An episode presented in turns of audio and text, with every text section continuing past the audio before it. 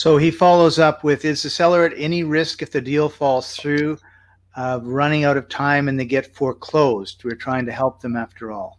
Oh, absolutely, they're at risk. Uh, once that property is foreclosed, then that's going to show up on their credit report for the next 10 years. So that is a huge impact on their ability to qualify for any kind of financing, but particularly for mortgage financing. Who, what mortgage lender wants to quickly lend to somebody that's been in foreclosure?